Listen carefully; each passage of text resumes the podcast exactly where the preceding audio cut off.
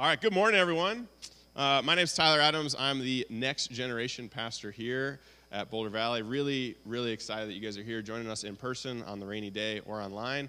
I know if you guys are online on Facebook or you're trying to be on Facebook, you're probably not watching us because we're having technical difficulties there. But follow us on YouTube. That is streaming right there. So we'd love for you guys to join us on that. We're in the middle of this sermon series right now. It's called Devoted.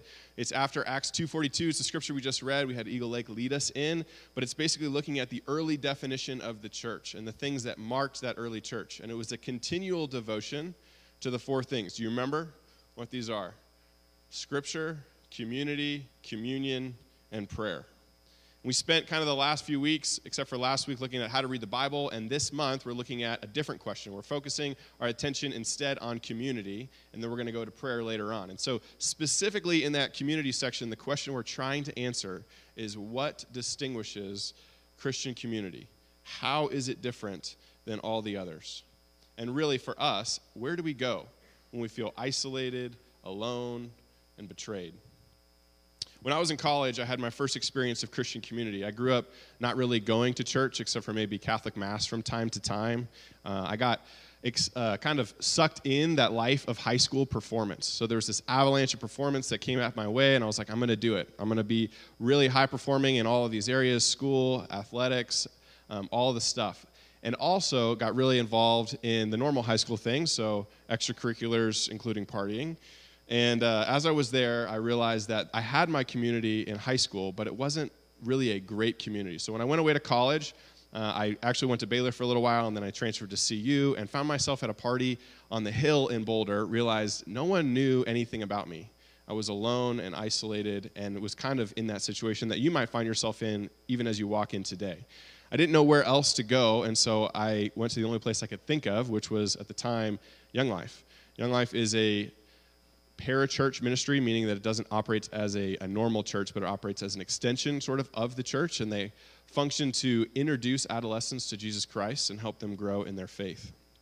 At the time, Paul Holmberg, who's now a pastor here at Boulder Valley, was the Young Life College director, which is crazy. That's like ten years ago. And but anyway, I met Paul for like two seconds at the very beginning of a semester, and then he never saw me for a long time. Uh, and then I was at that party that day in my sophomore year and realized something's got to change. And so through a long uh, kind of series of coincidences, I found myself on a service trip with Paul and found a life that I could only have imagined.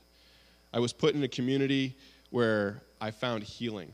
I actually had friends that knew who I was. Instead of these drinking buddies that I would just sort of experience on the hill, I had people that actually asked me real questions about my life, that would walk alongside me in my darkest days and literally loved me into a different version of myself.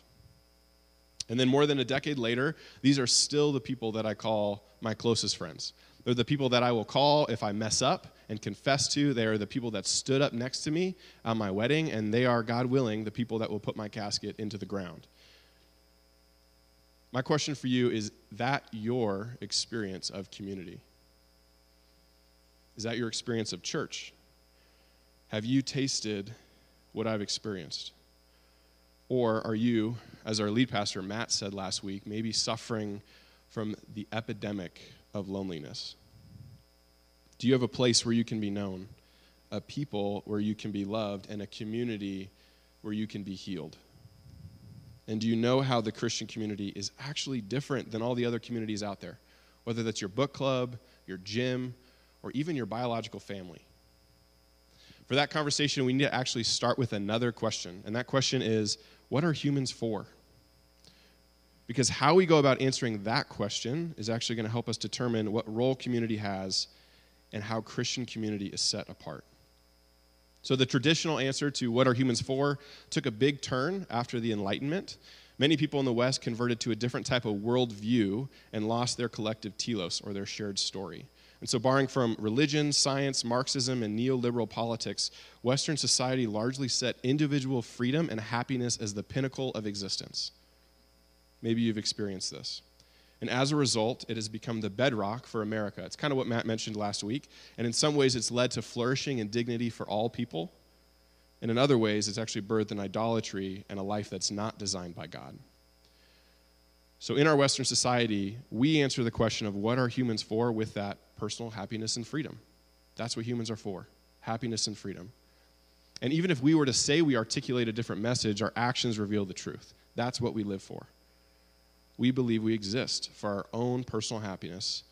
And therefore, unfortunately, many questions even about morality have subtly become just an opportunity for us to not hinder other people's freedom and happiness as well.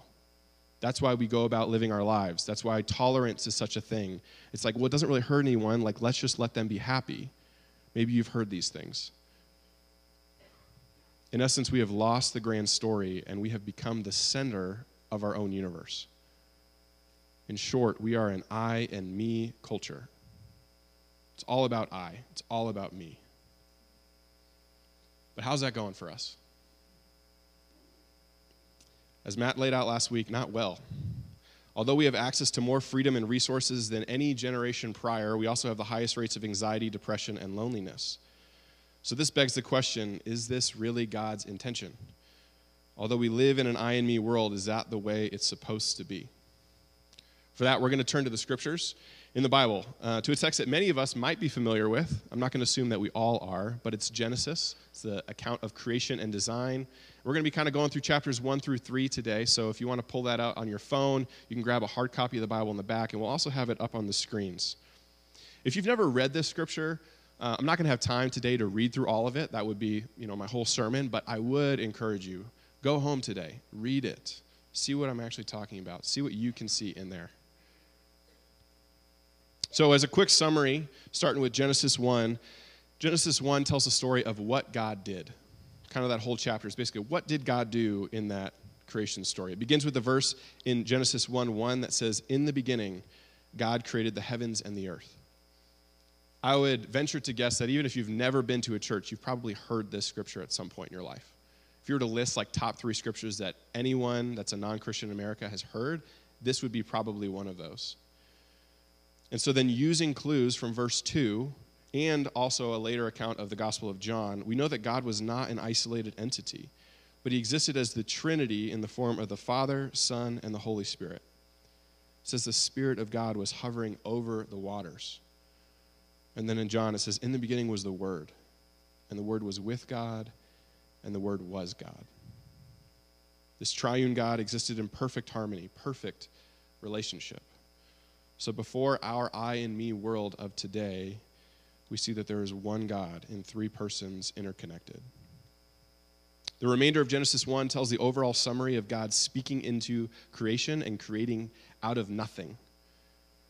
This is what scholars call ex nihilo, out of nothing, speaks creation into existence. And so God says, and it is. And then on the sixth day, we read in Genesis one twenty-six, God says, "Let us make mankind in our image, in our likeness, so that they may rule over the fish in the sea and the birds in the air, over the livestock and all the wild animals, and over all the creatures that move along the ground." So God created mankind in his own image. In the image of God, he created them. Male and female, he created them. What does it mean to be created in the image and likeness of God? For that, we kind of need to go to Genesis two, because if Genesis one is kind of what God did, Genesis two is how God did it. And so in Genesis two, we see that God creates man, Adam in Hebrew, where we get the English word Adam, out of the dust of the earth and breathes into his, los- his nostrils the breath of life. God gives this man, this Adam, responsibility to work the creation, to tend to it, to name the creatures. And with this comes a command to eat from any tree, any tree in the garden, except for one, a tree that's in the center of garden next to another tree that's in the center of garden. It's the tree of the knowledge of good and evil. Now, in this garden, in this Eden, is everything perfect? I would say perhaps not, because notice the word that God uses to define creation. He never says perfect, he says good. He never declares it perfect. And this is where many people get it wrong, because they believe God created the world perfect. They go, oh, it's perfect. And the problem with that word perfect, at least in our English language, is it implies a subtle, static nature, meaning that this is like an eternal paradise. It's an all-inclusive resort where you can just sit by the pool, let, keep your feet up, have a drink, and not worry about a thing. Everything's going to be taken care of for you. But if that was the case, if it was perfect, why would Adam need to work? Why would he need to work the land? I think it's because we image, the, or we mirror the image and likeness of God. God brings order into chaos, and he has autonomy to create. And so God did not create the world perfect as we know it, but he did create it good. He didn't create it static and suspended in time, but dynamic and open to the consequences of the autonomy of human beings. Both the autonomy to bring about goodness and the autonomy to bring about destruction. To further this claim that the world isn't perfect but good, uh, God we see in God declaring in Genesis two eighteen, which, if you've read this before, you'll see this is a pre-sin condition, meaning this command or this statement comes before sin has entered the world. So if it's perfect, it doesn't make sense. But we see in Genesis two eighteen, it is not good for man to be alone. So if it was perfect, how would it be possible for there to be something not good? So I think it's as good as the world is, it's not perfect. Adam is alone. And as good as Adam might be, it is not good that he is alone. So God looks at the I and world, I and me world of Adam and says, nope, we can't have that. That's not good. So this creative God creates Eve out of Adam, and the two now better represent the image and likeness of God. Why does he do this? Because, remember, God exists in relationship, and so should we. Adam and Eve mirror the relational Trinity and are co-creators with God in his ongoing work to bring about goodness. But human capacity for freedom only, only results in goodness when it submits to the supremacy of God. And so when we fast forward to chapter three, we see another character enter the script. We see the serpent make an appearance. Serpent comes in and deceives Adam and Eve. He tempts them into eating from that fruit of the tree of the knowledge of good and evil, the one that they are commanded to not eat from. Satan promises in verse five that by eating it, their eyes will be opened and they will be like God, knowing good and evil. In other words, Satan tempts them by saying they can be masters of their own destiny. They can choose. They can be like God. They can be free. They can use their freedom not to submit to God, but to be free to themselves. And unfortunately, Adam and Eve fall for the trap and sin enters the world. Adam and Eve trade their relationship with God for a relationship with freedom. And in so doing, lost life and flourishing and took on sin and shame. Their insistence on choosing, on freedom, had become their God. Does that sound familiar? I believe this is a lie we continue to hear today. Be the master of your own fate. Create your own destiny. Fight for your personal freedom and choice. Be like God. And when we make this choice, we experience the same consequences as Adam and Eve. Further disconnection from God, looking less like him in image and likeness, and being isolated from God and neighbor. But what if, what if there was another way? What if that lie isn't the only option? What if there was a way to reclaim our God-likeness? What if there was a way to mirror God's relational image? What if there was a way to reclaim our positions as sons and daughters? What if there was another option than the I and me world? Desmond Tutu, a South African theologian and Nobel Peace Prize winner, uh, speaks of such a way when he describes what's called the Ubuntu theology. Whereas the Western view of humanity answers the question that we talked about of what are humans for, with individual and freedom, individual freedom and happiness, the Ubuntu theology answers it from a much different perspective, one that reflects more similarly what we just talked about in Genesis.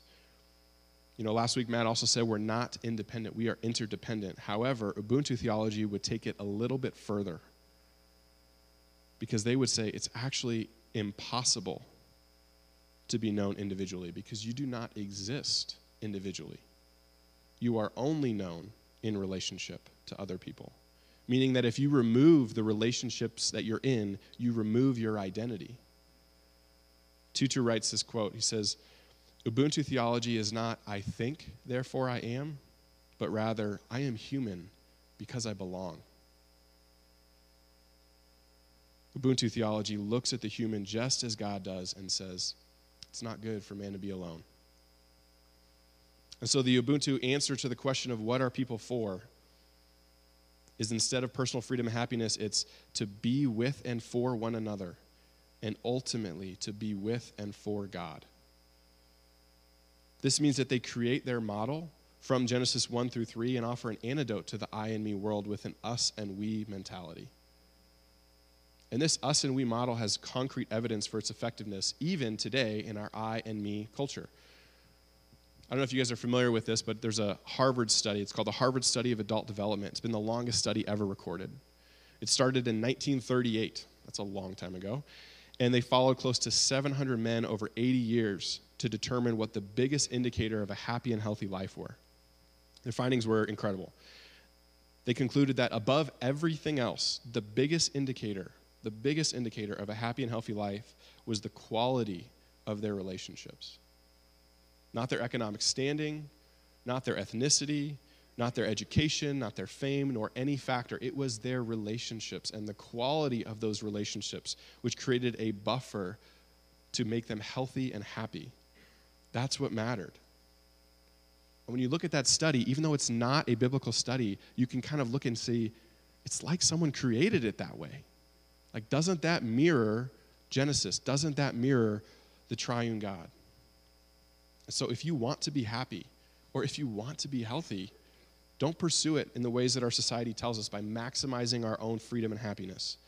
Don't pursue it in an I and me way. Pursue it in a us and we way, a Genesis way, an Ubuntu way. So how possibly do we act as an us and we culture when we live in an I and me society? I think the answer is we reclaim the adoptive family of God. We recapture it. We're not isolated individuals. We belong to a family. We belong to the family of God. It is woven into the fabric of our design. We're created to mirror the image and likeness of God, which includes our autonomy and freedom, but we use that autonomy and freedom to put God as the center of our life, to put him on the throne, not our individual freedoms. And when we let God be God, we actually can use our freedom to invite others in, not to be the head of the table, but to an open seat next to us at the table, right by our side. And so in this, we recapture our identities as co-creators with God and form communities of healing, which others can then capture, recapture their image and likeness and, as well. Let me share an example of what I'm talking about. Uh, for, that happened just a, a couple weeks ago. So I went on an early morning creek walk. This is actually a funny day. So I was hanging out with Matt, I think, in the morning, and then I was hanging out with Jack. They're both Carlsons, in case you're wondering, later in the day. And I didn't tell them, but I was like, we're going to go to Tacos I A I. And I told both of them, and I was going to see if they talked to each other. But turns out they do. So I had two burritos at Tacos I A I that morning. But Matt and I went and got a burrito at Tacos I A I, which, uh, no free advertisements, but you should go there. It's pretty great. And so we went for a walk, and I was talking about my life, and uh, there was a part where I started talking about some of the health troubles that my family was going through, and it started triggering some past wounds in me because my mom passed away when I was in high school, and so I started thinking about this and kind of going back and forth, and I was talking to Matt about it, and he was doing a good job listening, and I just expressed how it creates a, a what-if mentality, especially with me and my brother. Like, what if? What would our lives look like if my mom was still around? If we still had her on Mother's Day or birthdays or, you know, holidays, things like that, where it's like, what would this be like? What type of nurturing would we have? And we realize that we're lacking that. We just, we are. And so then I go about my day, I'm on my, my, my kind of like my merry way, pretty much, and then I'm at a high school life group, and then Melanie Carlson texts me. And I know that, like, this day is really busy and Matt's gone, and so Matt hadn't talked to Melanie at all. Like, I know, I know that.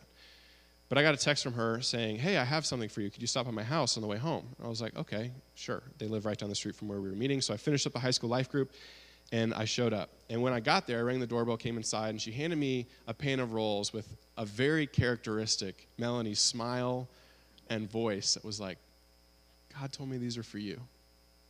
And she probably did like the hand thing, because she does that sometimes too. God told me these are for you.